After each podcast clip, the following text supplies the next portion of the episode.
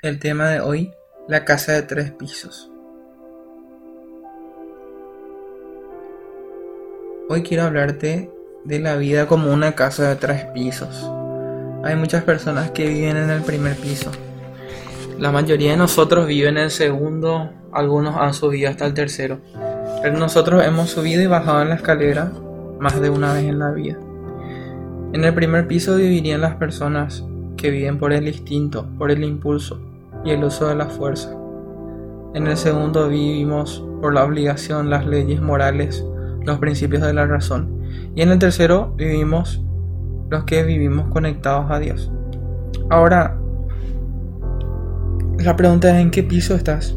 Creo que todos alguna vez hemos pasado que capaz cuando llegamos de un campamento, alguna capacitación, algún culto, un encuentro especial, alguna conferencia, una charla, como que parece que te conectaste con Dios, pero luego aterrizas.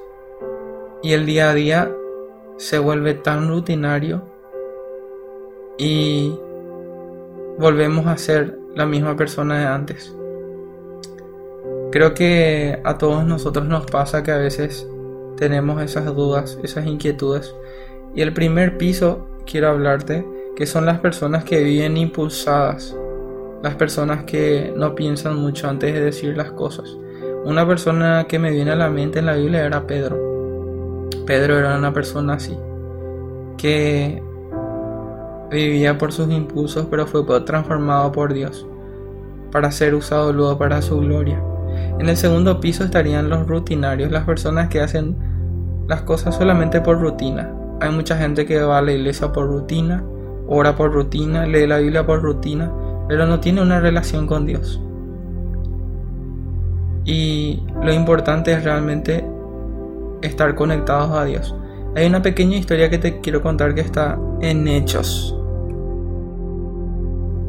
En el libro de Hechos capítulo 20 tenemos una historia muy particular que, que me llama mucho la atención. Hechos 20 versículos 7 y 8 marca que Pablo había estado predicando y llegó hasta una ciudad. Y en esta ciudad había muchas personas que querían escuchar la palabra. Dice que había un joven que se llamaba Eutico que estaba sentado en el borde de la ventana y le dio mucho sueño. Finalmente se quedó profundamente dormido y se cayó desde el tercer piso y murió. Imagínense eso, de tanto que Pablo hablaba y hablaba, se durmió Autico y cayó del tercer piso. Pablo bajó, se inclinó sobre él y lo tomó en sus brazos. Le dijo, no se preocupen, está vivo. Entonces todos del salón se quedaron sorprendidos porque él volvió a la vida. Y ahí me hago muchas preguntas, ¿por qué durmió Autico? ¿Por qué nosotros entramos a veces en un estado de dormir espiritualmente? Yo no quiero entrar a detalles, muchos teólogos dicen, bueno, capaz la casa estaba llena, entonces era costumbre ir un poco al fondo y entonces él estaba muy en riesgo.